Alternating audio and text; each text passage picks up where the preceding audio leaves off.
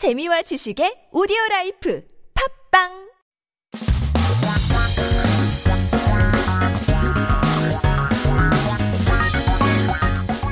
한국에 대한 최신 소식과 한국어 공부를 한꺼번에 할 수 있는 시간 headline Korean. So keep yourself updated. Stay current with these few headlines that popped up this week. Starting with our first 기사 제목이 이렇습니다.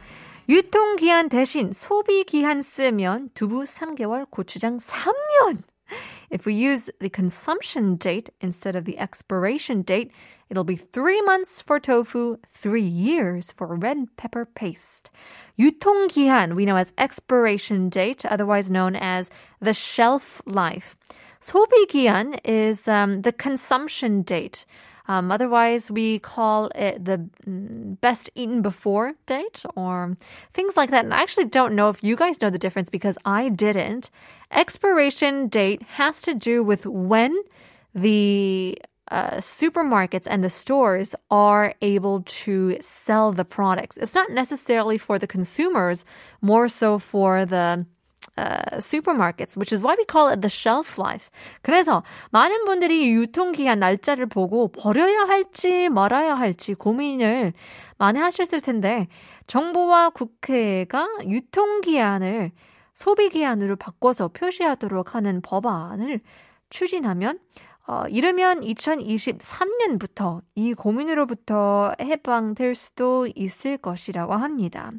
So a lot of us have thought about whether to throw away food after seeing the expiration date, again, the shelf life. But the government and the National Assembly are pushing for a bill to change the expiration date to consumption date, which could free people from these concerns as early as 2023. Hopefully, we won't be throwing away good food. 소비기한은 소비자가 먹어도 건강에 지장이 없는 기한으로 유통기간보다 길게 설정된다고 합니다. 만약 냉장고 보관 원칙을 지키면 소비기한은 달걀이 70일, 두부는 104일 정도로 예상되며 고추장과 참기름은 3년 6개월에 이를 것으로 보인다고 합니다. Look at that. The consumption date is a deadline that does not affect the health of the consumers even if they eat them, which is set longer than the expiration date. So if you do store and refrigerate them properly, the consumption period is expected to be 70 days for eggs, 104 days for tofu, red pepper paste, and sesame oil can go even for 3 years and 6 months. I'm pretty sure we have 3-year-old sesame oil somewhere in our cabinets. But keep in mind that it's still good for use. It's still good to eat. And hopefully we'll be able to see the consumption date in the near future. Well, coming back to our quiz. 부자들이 가장 싫어하는 금은 무엇일까요? We're getting some messages on YouTube's chat. 이건 굉장히 좋은 메시지 보내주셨는데요. 권기현님께서는 벌금.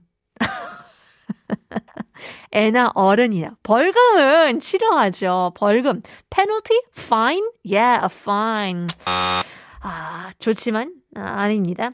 Janet 유관님께서는 보증금. Aha, 보증금.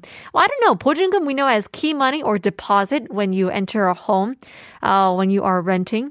It could be a good thing. It could be a bad thing. 보증금. 저 같은 경우는 참 싫어해요. 한국 같은 경우는 it's like 1,000,000원, you know.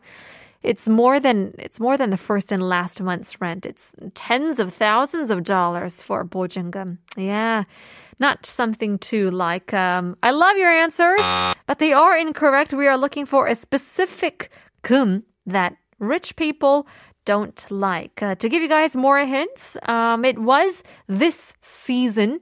Around May and June even in the US. We want you guys to think of percentage. For me, it's 3.3%. I don't know if it's the same all around, but that's what I have. More people are sending in their answers and messages. Let's see. 3582님께서는 물론 블랭크금. 싫어하겠죠. 살금살금 들어와 훔쳐가는 도둑들도 싫어할 거예요. Good evening from Julian이라고 보내주셨는데요. Yeah, that's right. I mean, we all expect it. And it is, you know, something that is part of our duties as citizens or residents. But still, 약간 뒤통수를 맞는 느낌이잖아요. At certain times, because you wonder how much you owe the government. Let's see. More and more got it right. 2912 also got it right. 너무 많이 내요 라고 보내주셨는데요. 맞아요. I don't know when we'll be able to be free from this. Hopefully not. I mean, it's a good way to keep us in check as well. But once again, 부자들이 가장 싫어하는 금은 무엇일까요? Sharp 1013 for 51. Longer messages for 101. Part 2 is coming up. In the meantime, here is Be The Voice, Digging On You.